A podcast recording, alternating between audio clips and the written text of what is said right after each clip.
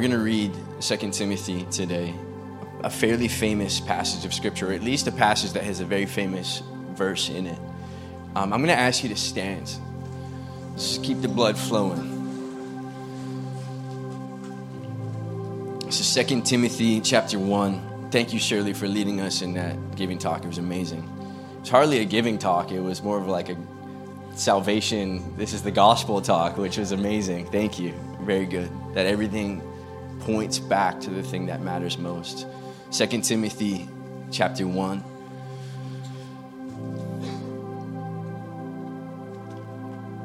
This is Paul writing to Timothy. He says, Paul, an apostle of Christ Jesus, by the will of God, in keeping with the promise of life. Listen to this language in keeping with the promise of life that is in Christ Jesus.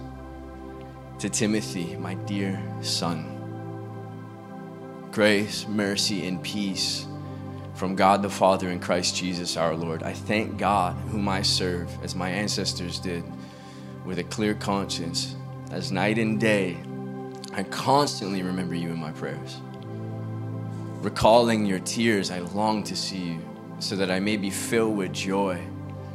I'm reminded of your sincere faith, which first lived in your grandmother Lois and in your mother Eunice, and I am persuaded now lives in you also. For this reason, I remind you to fan into flame the gift of God, which is in you through the laying on of my hands. And this next verse is going to be our focus today. For the Spirit God gave us does not make us timid, or is not a spirit of fear, other translations put, but gives us power, love, and self discipline, or sound mind. So do not be ashamed of the testimony about our Lord or of me, his prisoner. Rather, join with me in suffering for the gospel by the power of God. He has saved us and called us to a holy life, not because of anything we have done. We've sang about this all morning. Because of his own, but because of his own purpose and grace. This grace was given us in Christ Jesus before the beginning of time, but it has now been revealed through the appearing of our Savior, Christ Jesus, who has destroyed death and has brought life and immortality to light through the gospel. If you just slow down and read the word and let these words actually hit you, what you heard from me, keep as the pattern of sound teaching with faith and love in Christ Jesus. Guard the good deposit that was entrusted to you. Guard it with the help of the Holy Spirit who lives in us. Amen. Let's pray. Jesus, thank you for your word. Thank you, Jesus, that you live. Thank you that you reveal yourself to us through your word.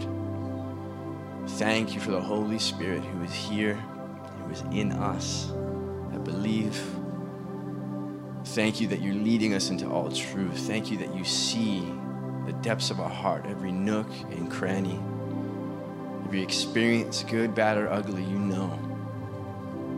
So we look to you, Jesus, as our Savior, as our Lord, our Redeemer, our friend.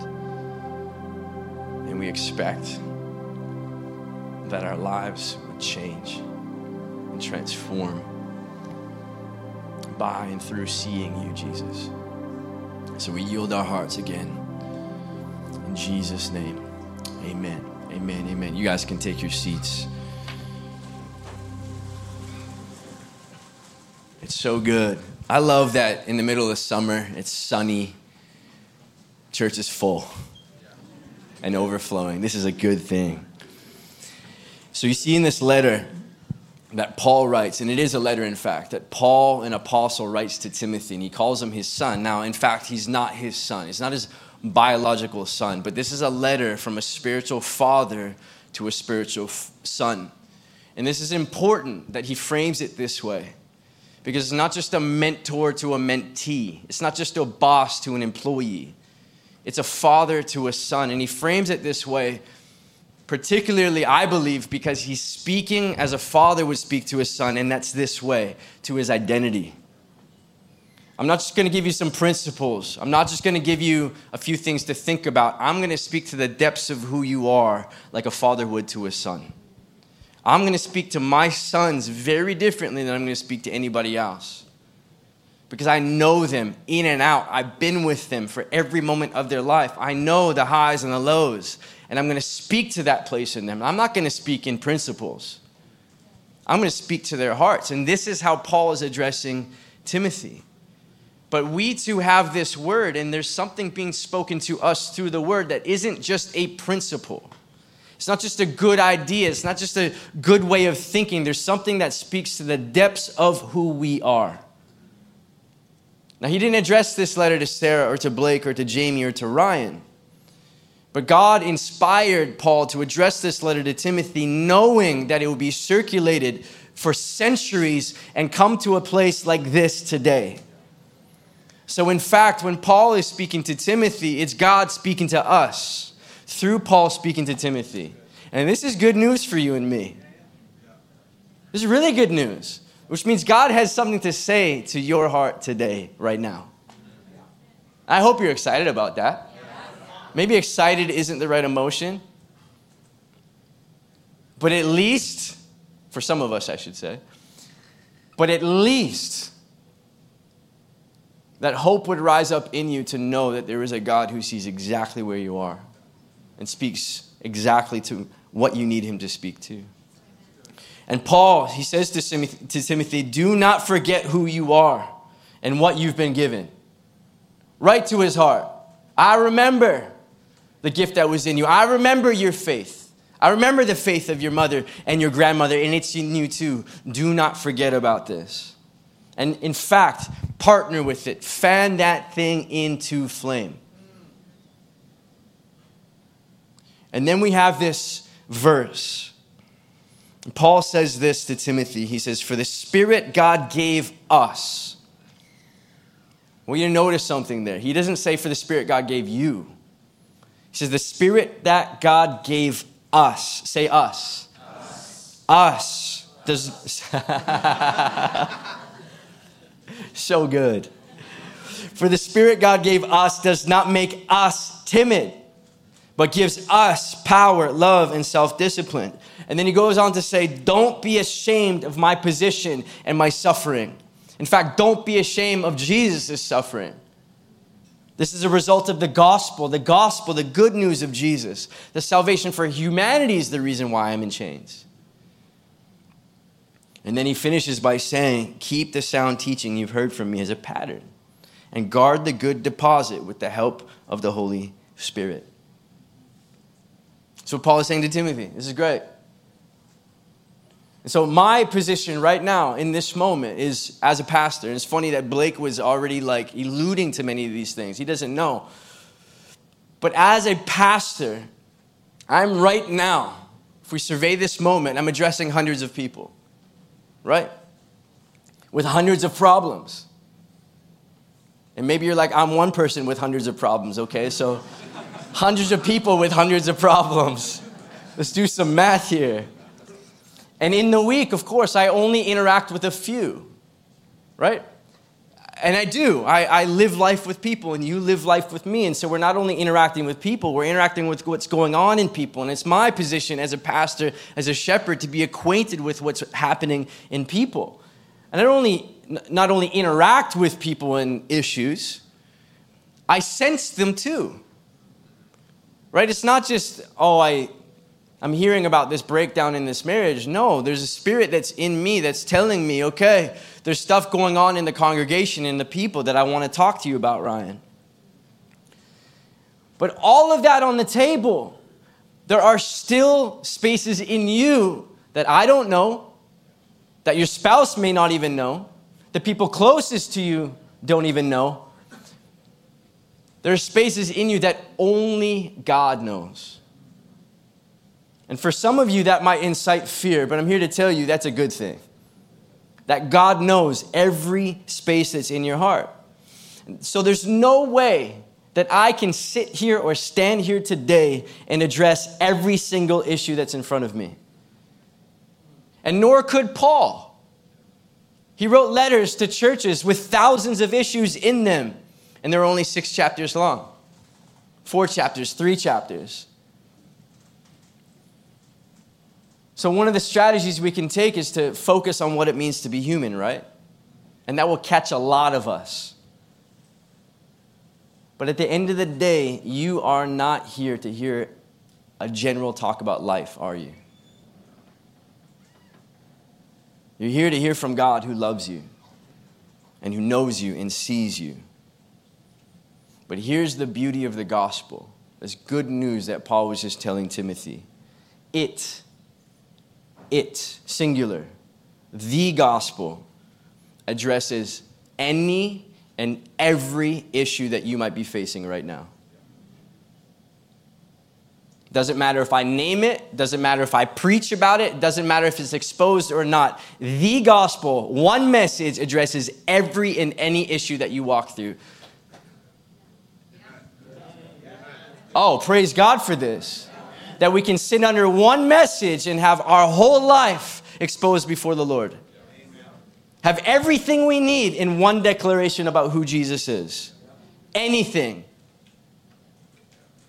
And this is Paul's language to Timothy right out the gate, first chapter, first paragraph.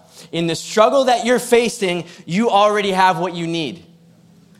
Can I look you in the eyes right now and say that whatever struggle you're facing, how private, how public, how personal, how imp- it doesn't matter. Whatever struggle you're facing in Jesus, you already have what you need.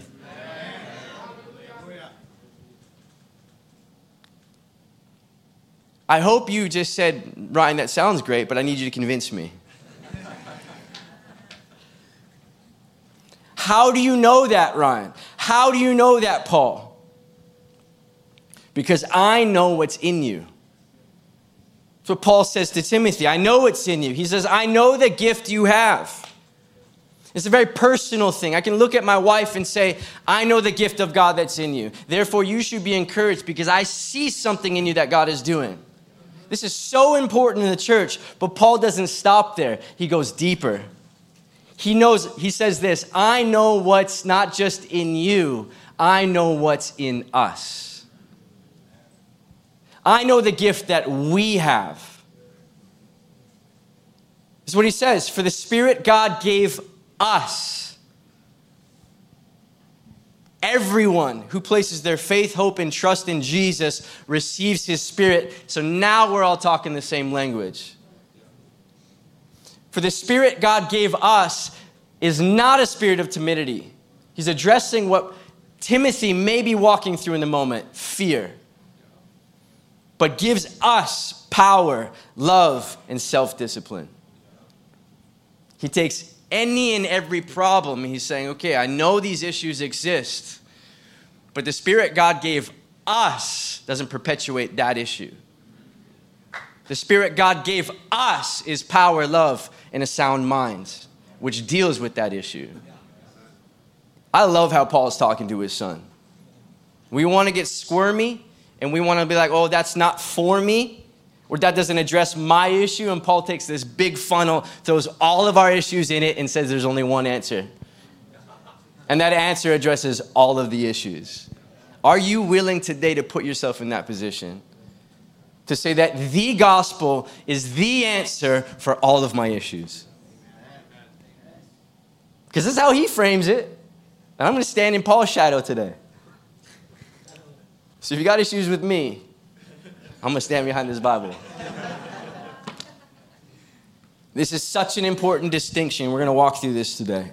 When encouraging Timothy, Paul aimed at something deeper than his thought life, deeper than his heritage, deeper than his skills and his talents, deeper than his trauma. Paul's telling Timothy not to be afraid. You don't know this guy's childhood. He could have infinite reasons to be afraid He could have been abused, he could have been neglected, He could have been bullied in school. Paul doesn't go and say, I know all these issues. He says, Yes, that might incite fear in you, but I know the spirit that God gave us, and it is not fear. It's power, it's love, and a sound mind. He goes deeper than his story. You know what Paul aimed at in Timothy? He aimed at the nature of God in him. I know you got all these issues. I know you're dealing with fear, but I know the nature of the God who has taken up residence in your spirits. And that's what I'm going to point you to. I'm going to preach today. I feel it. Thank you. I feel his presence. I think he wants to bind up some hearts today. Want, he wants to comfort you with his gospel. Paul is saying to Timothy, Let me remind you of what's in you. More specifically, of who's in you. Encouragement is so important, don't get me wrong. Like, you are this. Like, Blake, you got a great t shirt. Your fashion sense is crushing it. Or you hosted us really well today. Thank you, Blake. Encouragement is really important, and the lack of encouragement will cause you to quit. We need encouragement. But the gospel didn't make us uniquely good at encouragement. It's not what Jesus came and died for, that we could encourage each other. Encouragement is this you're amazing, Jeremy, and you are. But the gospel is this the God who is in you is amazing. Encouragement is so necessary. If I didn't encourage Jeremy,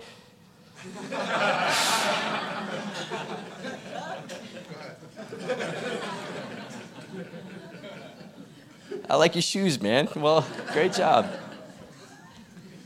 But he doesn't need that from me. He needs something deeper than that. And there's days where I think he wants me to encourage him more. But I know as a matter of fact if Jeremy knows that I'm going to speak to one thing in his life, it's not going to be about how handsome he is, although he is. It's going to be about the God who lives in him that wants to transform his life. And here's the beauty of it it's not either or, it's both and. Like there's this doctrine in the church that I agree with to a certain level. It's called total depravity, which says this you suck, I suck, we all suck. and part of this is true, right?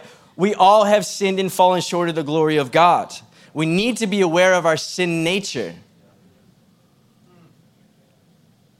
But God gave us the gift of prophecy in the church. You know how Paul says this is supposed to function? edification, exhortation, and encouragement. We're not supposed to go around all day and say, You suck, I suck, we all suck, let's just live in how much we suck. No, like that's something we need to be confronted with, and then God redeems how much we suck and makes us beautiful, and we need to stand in light of what He's redeeming. Encouragement matters. We need to function with the spirit of prophecy. And encouragement speaks to our individuality. I need to find ways to encourage Sam apart from him sitting next to Jeremy about who he is, right? If I go around and say, You're a legend, you'll be like, Oh, yes, it's amazing. And you're a legend, and you're a legend, and you're, and you're a legend, and we're all legends, nobody's encouraged. Kento was for a second because I'm, he's like, oof, I get, I get my shot. By the way, if you want encouragement in church, sit in the front row. I'll encourage you.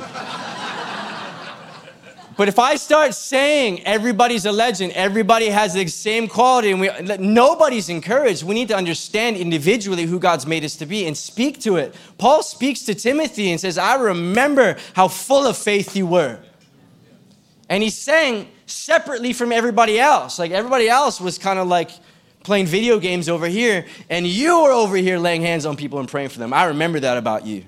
Don't forget the gift that's in you and fan that into flame. We need that in our lives. But I need to tell you something that will not save you.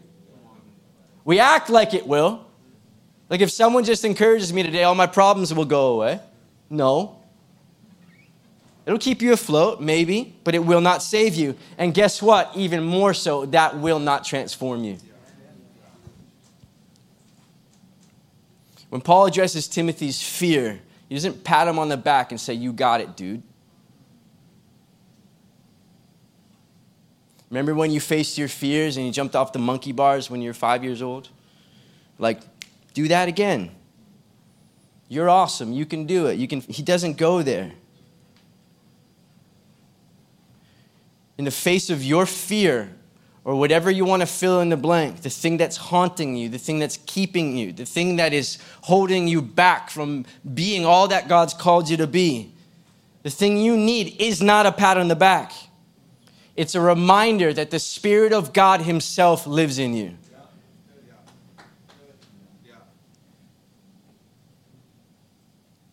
Your disposition might be fear, but His nature gives you power, and His nature gives you love, and His nature gives you a sound mind. Not you waking up in the morning and gritting and bearing it through the day. No, it's Him in you. That's going to be the difference you need to live a life that is transformed. And it's in the face of your fear, not in the absence of it. The question today for you and I, and the question for Timothy as Paul writes to him, is what nature are you going to give preference to? This is a good question because it immediately audits our soul. I got a lot of fear in my life, but Paul is saying, hey, there's something deeper than that in you. What are you going to give preference to? And the struggle that you're facing, no matter what it is, you already have what you need. How in the world can I say that? It's because I know something important. Jesus doesn't just want to address your individual issue, and make you better. He wants to transform your life. That's what he wants to do. And his vision for your life comes with the power and ability to make it happen. And that power and ability does not come from you, it comes from him. And the way he gives us this power is by giving us his spirit. He comes and lives in us. Scriptures say the same power that raised Christ from the dead now lives in you. But that spirit doesn't just have the power to save you, it has the power to transform you, radically change your life from the inside out. That's what he wants to do. And this is amazing. Can you all agree with me? This is amazing. Which means you could be walking down a path of pain, a disposition of fear, of doubt, ruining everything you touch in life. And God can come into your space and transform every ounce of that and send you in a different direction. That you will not recognize who you were before you met Him. You will be that radically transformed. Does anybody have this testimony in here? This is what He does. But he doesn't do it by your goodwill and your effort and your strategy. He does it by the Spirit of God who lives in you. He doesn't just have the power to save you, He has the power to transform you. And we Christians need to be reminded that transformation is His vision for your life. How can we declare transformation to a world around us if we're not allowing Him to transform what's in us? I mean it. Paul had to remind Timothy of the gospel that's in front of him. Stop living in fear. Stop living in self doubt. Stop looking in the mirror and doubting what God has placed in you. Stop it. That is not the Spirit of God that lives in you. Stop saying, I can't do it. That's not the spirit of power that lives in you that says you have the ability because of Christ in you to do whatever He's called you to do. Amen. Stop saying, I can't love my wife, my husband. Stop it. Stop lying. Stop agreeing with the thing that He saved you from. which is your mindset before Him, and start agreeing with the Spirit of God that's in you.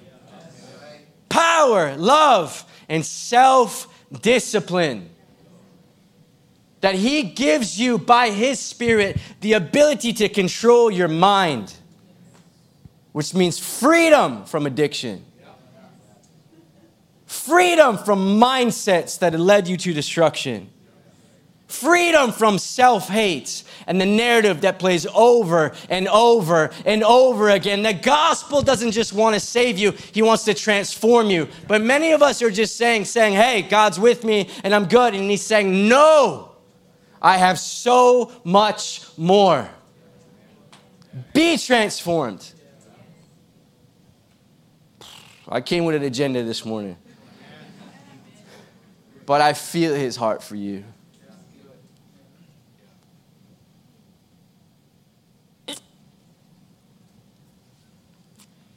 Please agree with me. Imagine if I finished my sermon that way.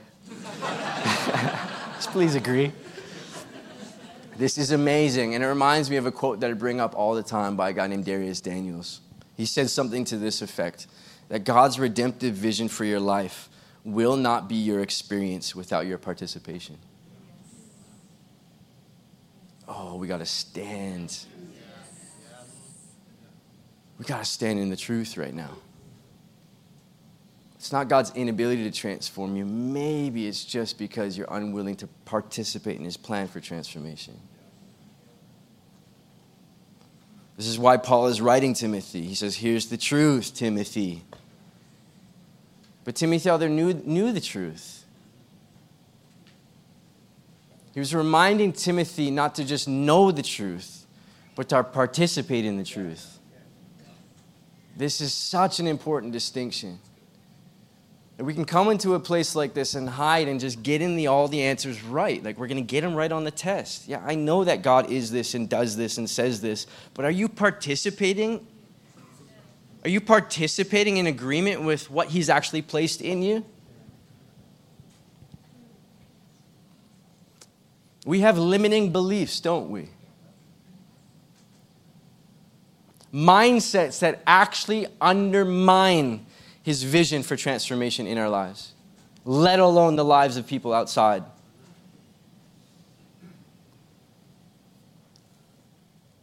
We do. The spirit of fear, Paul is saying, is not congruent with the nature of God in you. The spirit of fear is going to undermine. If you feed that, if you agree with that, if you live your life according to that, it will actually undermine the Spirit of God in you.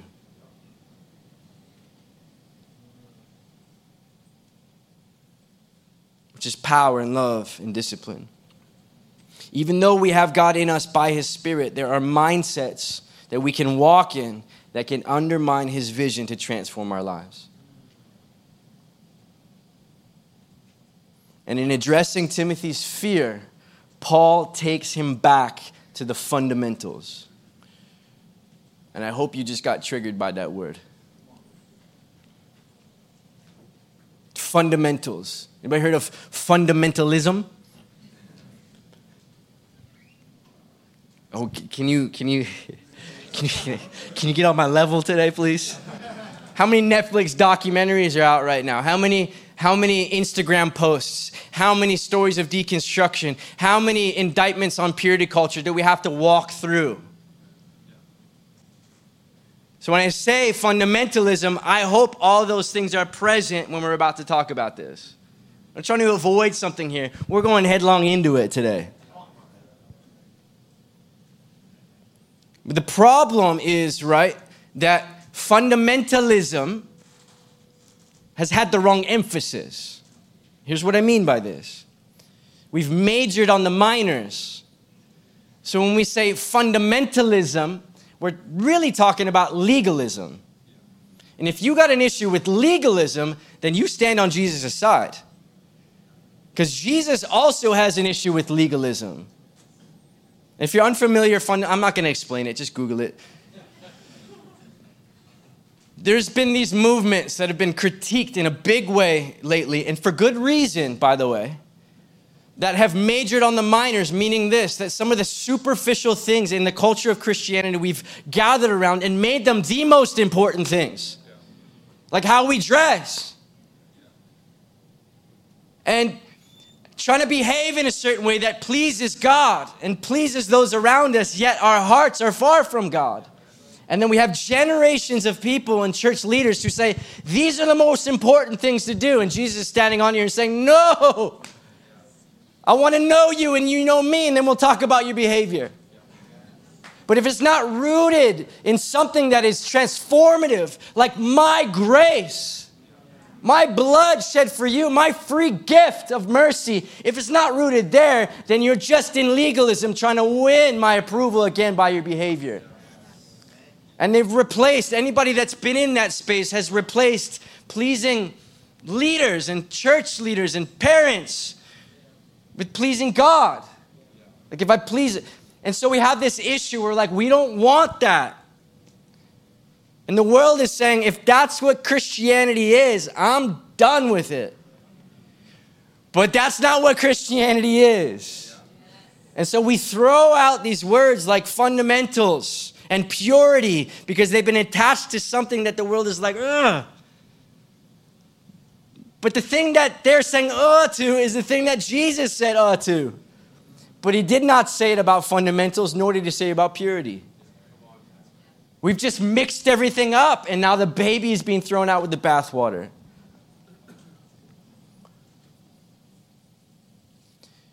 And the reason why this is a problem, why throwing out ideas like fundamentalism, or take the ism off, fundamentals and purity, is because when we do that, we actually start to flirt with throwing out absolutes. And we, all, we start to say, hey, there is no actual fundamentals anymore. Everything's up for grabs. I'm going to deconstruct the whole thing, and now I have nothing to hold on to. When Jesus never did that. Jesus talked often about separating the grain from the chaff. Jesus didn't throw the whole thing out. He's I'm going to burn the chaff, but I'm going to save the grain. This is purification. He parsed out the legalism and the oppression. He, he parsed out the, the nature of the leaders who wanted to gather to themselves, not gather to God. He says that has to go. But here's what remains God's heart for his people. Here's what remains God's desire to bless. Here's what remains me coming to save you. Here's what remains my plan for salvation. And all of it looks like me. I am the way, I am the truth, I am the life. So what was foggy before now became absolute in Jesus. So we absolutely do have something to hold on to. We have fundamentals that we need in our life that are going to anchor us and save us and keep us from the wishy washy nature of our own souls. We need something to anchor to. So Paul is saying, don't indulge your fear. Grab hold of something that is unshakable. Spirit of God in you. The enemy will use a judgmental mindset that is pervasive in our world to get you to throw the whole thing out. So we have this indictment on purity culture, but the irony is that everybody's looking for purity.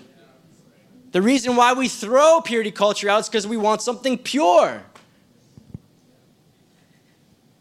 Think about the irony for a second. We want something real, we want something authentic. Those are metaphors or, or, or synonyms for purity. We want the real deal. So I'm going to reject anything that isn't. But again, Jesus didn't throw the whole thing out, He purified. He says, This stays, this has to go. And if you want to know what that looks like, don't look any further than me. We don't want the fake. We don't want the diluted. We, want, we don't want it filled with fluff. We want no extras. But here's the irony purity requires purification. We need it, which means we have to go back to fundamentals. Do you agree with that? Okay, good. because if the power of the Spirit in us isn't fundamental, to the way we see ourselves in the world. It will give room for mindsets that undermine God's power to transform your life, and you will be robbed from the power of the gospel. I feel like half of you weren't listening to that. Let me say it again. We have to go back to fundamentals. Because if the power of the Spirit in us is not fundamental to the way we see the world, it will give room for mindsets that undermine God's power to transform your life, and you will be robbed from the power of the gospel. There are fundamentals that you and I need to be reacquainted with, not run away from, reacquainted with. In whatever you're facing as an individual, the solution isn't a personalized self help program. That might make you better, but God's agenda isn't just to make you better, it's to transform you. God's agenda isn't to just make you better, it's to make you new.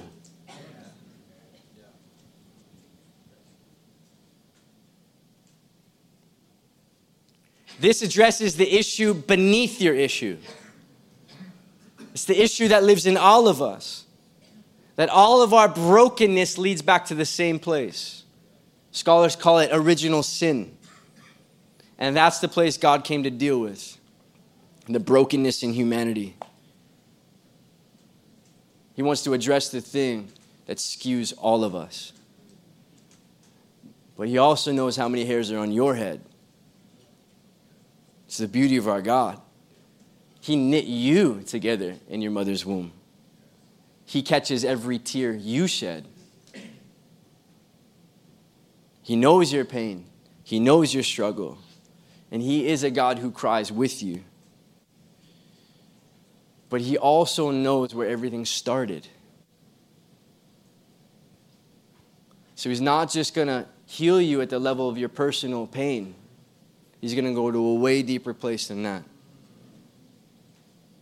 Jesus didn't come to be our self help guru, He came to die on the cross, shed His blood for our sin, to solve the problem of sin, singular, once and for all. Which gives you and I now a chance, A, to be saved and then be transformed. Because we're no longer a slave to it. He is the perfect and final sacrifice. This is good news, and we say yes to this. But, friend, He wants to transform your life. When Paul addresses Timothy's fear, he anchored him in something deeper than his experience. Listen closely. He anchored him in something deeper than his diagnosis. He anchored him in something deeper than his disposition. He anchored him somewhere deeper than his trauma.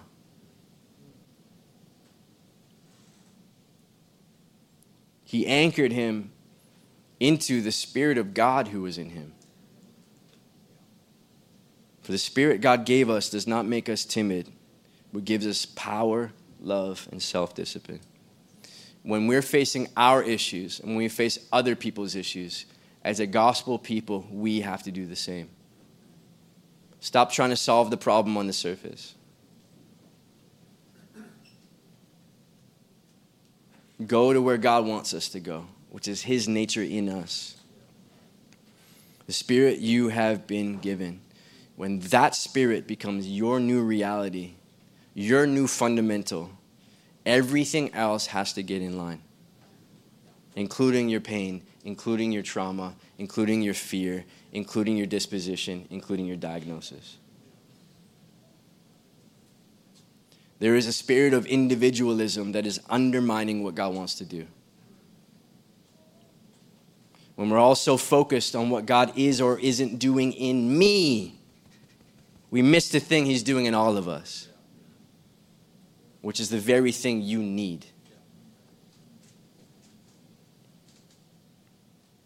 And when our problem isn't addressed in the specific way we want the problem addressed, we go to places like this. Does God even care? Does God even see me? Does God even know what I'm walking through? When the Bible says the greatest display of God's love happened long before you even breathing. He already showed how much He cares about what you're walking through right now at the cross. That's the gospel. We need to anchor ourselves in something deeper than your individual issue and go to the place of His Spirit living in you and know that that's your new life, that's your new reality. And then from there, address the things that we're walking through.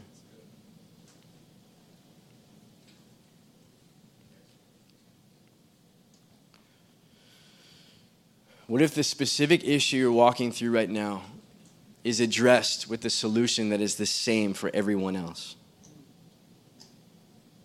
Being made new in His image. What if that's God's plan? I love it when I'm talking to people who know the language. I want you to act like you've never heard this before. Take your issue, whatever it is, in front of you right now. Maybe you're tired. Maybe you got a lifetime of stuff. And I looked at you and I said, Hey, I want some good news. I have some good news for you.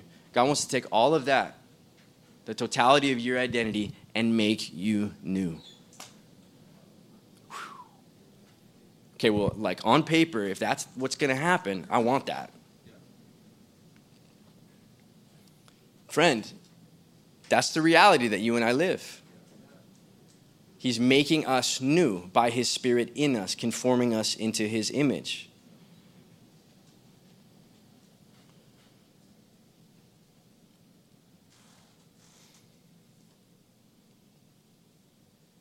Jesus, help us have breakthrough today. Who you are is not the first question you need to ask. It's the first question the world wants to focus on. Who you are is not the first place you need to address.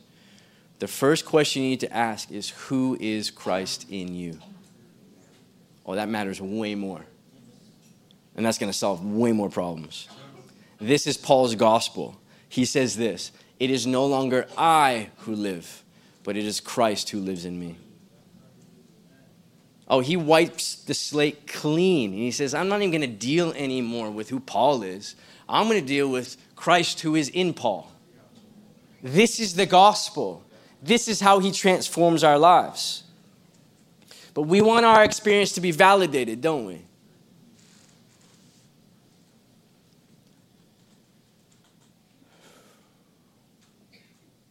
And there's something to that. There's something to your experience being validated. God moved with compassion in Jesus. Jesus moved throughout this world with compassion, being led to individual issues and individual problems. But he would not for a second think salvation came in dealing with those individual issues and problems. He knew that salvation would come for those issues on the cross. And we have to look at it the, sa- the same way. He never let someone's experience or individual identity undermine his agenda to transform their lives. And he won't do it for you. There is an individuality for us in Jesus. He's way too creative to make a bunch of clones. The reality who we are in Him takes us way deeper than who you are. And that is good news for us. The more you focus on who we are in Jesus, the more you'll realize who you are in Jesus. My friend Nate says it this way He says, The more you look like Jesus, the more you'll look like yourself. Stop trying to figure out who you are, start trying to figure out who He is, and then you'll find out who you are. Sometimes we lower the good news of Jesus to positive self talk. What if the self is the thing that needs to die? And we're trying to keep it alive through CPR by talking nicely to it. I mean it. You got to acknowledge a roadblock when you see one. The same type of thinking that got you into a problem is not going to be the type of thinking that's going to get you out of the problem. You don't need to learn how to be nicer to yourself. You need a new self to be nicer to.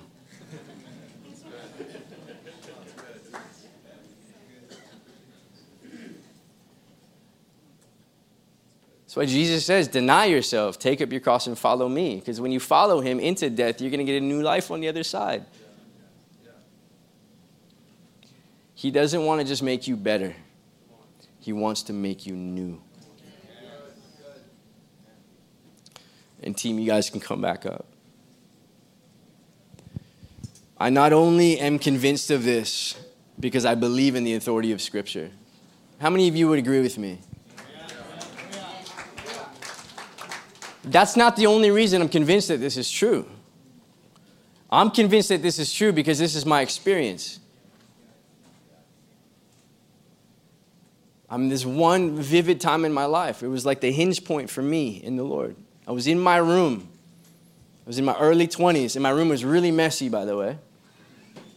My mattress was on the floor. I'm gonna give you a glimpse of like how, yeah, don't, don't judge me. It's a space of grace, isn't it? Don't judge me. My life was a mess. Everything was a mess. I was in my early 20s and I had got myself into a situation that I thought was going to be the end of me. And I mean it. And many of us have been in situations like that before, right? We're like, this is it. And when your friend looks at you, you're like, mm, that's not that bad. But inside, you're like, shoot, if I don't figure something out, if I can't make my way through this, then what good is tomorrow? And I was so full of anxiety. It was an acute moment where it's almost like every pain, every issue, every trauma, every failure, every disappointment came and looked at me in the face. And I was so filled with fear, so filled with pain. I grew up in the church. I grew up in a Christian school. I worked in the summers at my church and my school, which was on the same campus. My dad was the principal of that Christian school. Six, if not seven days a week, I was this, in this Christian environment. And here I was at 22, 23 years old, thinking my life was over with all of this knowledge about who God is. How many people have been there? I know all the right things to say. I know my way around the gospel. I know what my Sunday school taught me. I know the words of affirmation that I got, but none of those things saved me in that moment. Nothing. Nobody could walk into my room in that moment and be like, just keep going, man, you got this. I'm like, do you see all these issues? And I was trying to make something of my life. I was trying to get into med school. I was trying to do all these things to prove to myself and to prove to people that I was doing well with what God gave me. And it was painful. And guys, I know my inner world. If you think your inner world is jacked up, nice to meet you. I got a jacked up inner world too. And all of that was there. I was filled with anxiety. And I didn't have a Bible. I knew that I had to run to God because it had been a long time. And I knew the reason why I was in a mess was because I hadn't been with God in a long time. And I didn't have a Bible, but what I did have was a book by Tim Keller.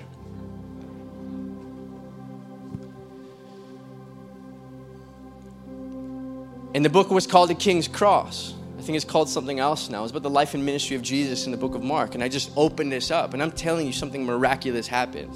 It had nothing to do with Tim Keller.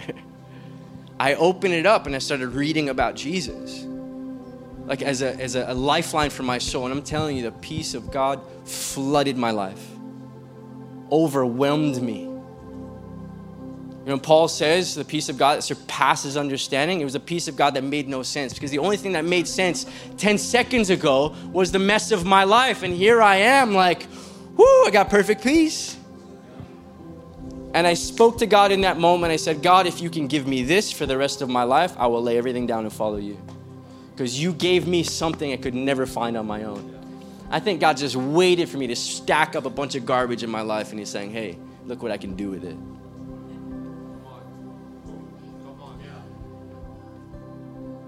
But what I had to learn was that that peace did not originate in me. Because There were many times after that where I stacked up garbage again in my life. Over and over. And how could I do that after God just showed me? But that's the human condition. Sin still wants to operate in us. But what I had to learn, and that was 10 years ago, what I had to learn was that that spirit of peace did not originate in me. It originated in God who is in me. My disposition was like Timothy, full of fear, full of insecurity. Try to make something good of my life and I just make a mess. And Paul would say to me, stop focusing on what you can do to save yourself and start focusing on the God who is in you, who brings you peace in the middle of your mess. And as I started focusing on, it's not I who live, but Christ who lives in me, then my life started to transform. I look way more like Christ in me than I do 22 year old me. This is how he transforms. We get uber focused on the miracles, the signs and the wonders that we want to see. I want to see a leg grow. I want to see someone healed. I want to see gold teeth in mouse. That was a thing. And we go around from church to church looking where God's gonna make cavity filled teeth gold. Um, this is real, okay? This is what we're chasing this and we're like, we want the miracle, we want the sign and the wonders. And I believe with all my heart that God is, was, and is. He will always be who He is. He will always do miracles. But I'm just, I'm telling you, I don't preach about that stuff very often because it doesn't have my focus. You know what does have my focus? The miracle of a transformed life. God works in the suddenly.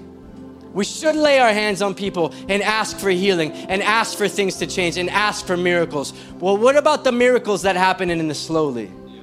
What about a miracle of a life transformed over time? And we're like, God, can you do this right now? And He's like, I'm going to do that over 10 years as you focus on me in you because I see something that you don't see. I don't want to just save you in this moment, I want to transform you. So God gave me peace in this moment, and He says, Son, I'm going to transform you as you pursue that peace for the next 15 years. And God not only gave me peace, He gave me a family, He gave me ministry. He gave me all of you. He gave me friendships. He gave me money. He gave me influence. He gave me something I could never get on my own because He didn't let me just be saved in a moment. He wooed me into a life that was transformed. I'm not going to give you everything you need right now because I need you to cultivate a life that is pursuing my spirit in you and not the spirit of fear that's in you. Oh God, if I followed fear, my life would look like mess. And there was a lot of fear to follow. But I had some good people that came into my life and said, This is the God who is in you. Pursue that. And now I shouldn't say things that I'm going to regret. But if you throw fear at me, it's going to be really hard to get me to bite. Like, that's not the enemy's game for me anymore. Because I already know I've been trained in the Lord. Who He is in me is not fear, it's power and love and self discipline.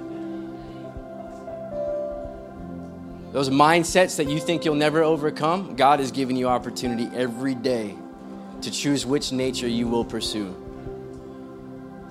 What if everything you desire for Him to do, He is doing and will do for the next 10 years. And as you look back, you will say, Oh my God, look what He did.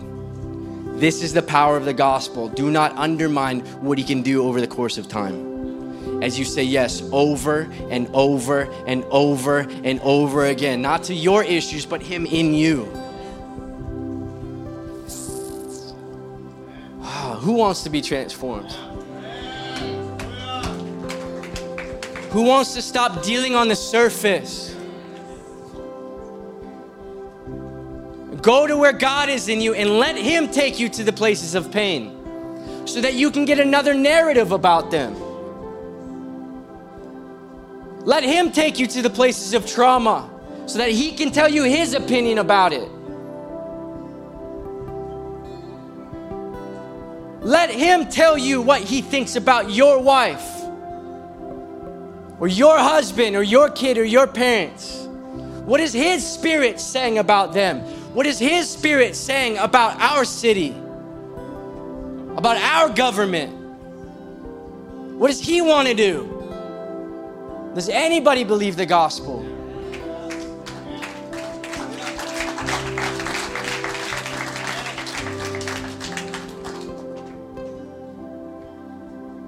How do I know this is true? Because I believe this word. Because it's true in my life. I know the mess that I was, and I know the mess that I am. And I know what I need God for in my life. And I know He is able. But I also am filled with faith that He is who He says He is. And He will do what He said He will do. He is making all things new. I don't care what you throw at him, he's got a plan for it. Let him do it. Yield yourself to the gospel. Say yes to the spirit that's in you. In Jesus' name.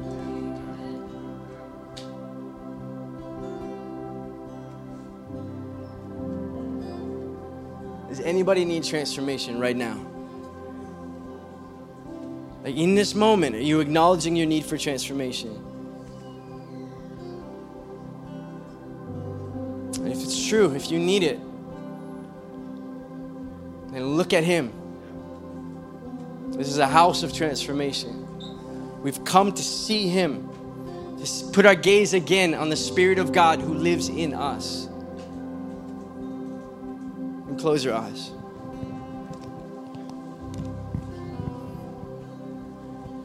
There's power in repentance. It's not to say, God, I messed up and I did all these things and don't be mad at me. And no, it's to say, God, I've not been thinking rightly. And today I want to think rightly. I've not been allowing you to do what you want to do in my life. And today I stop thinking superficially about what you've done. Your spirit is in me. It's no longer I who live but it's Christ who lives in me.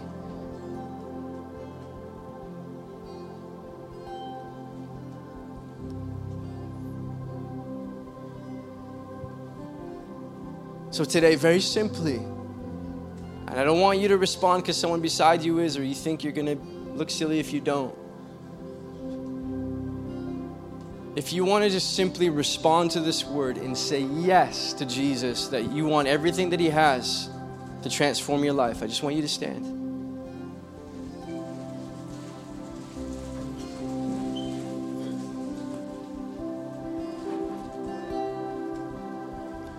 Just take this moment and yield. Say, Jesus, I want that peace that surpasses understanding. I want that peace that makes no sense. I want a joy that's rooted in something beyond my circumstances because life ebbs and it flows.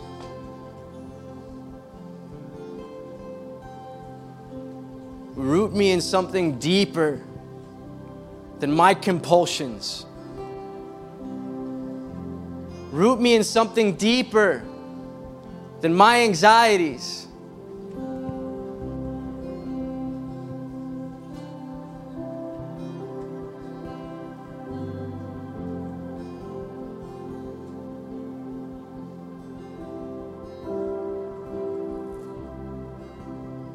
Just give him your heart.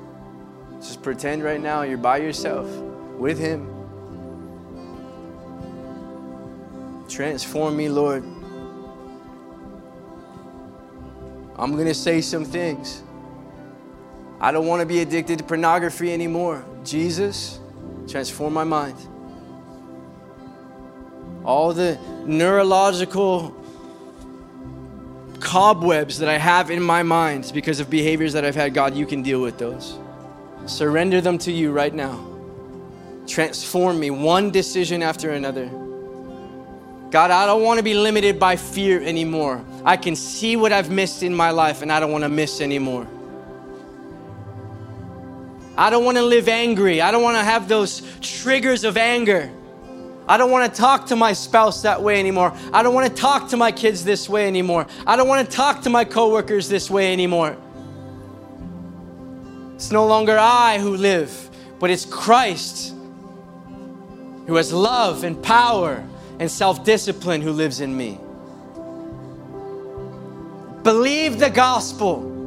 This is the good news of Jesus that He can and He will transform your life. And God can change you in a moment. He can, but it's not always the way He works. He moves in the slowly and the suddenly. I believe that if we walk downtown right now, East Hastings, that people can be transformed in a moment. I believe with all my heart. But I also believe that God has a process for many. And it's the same for our lives.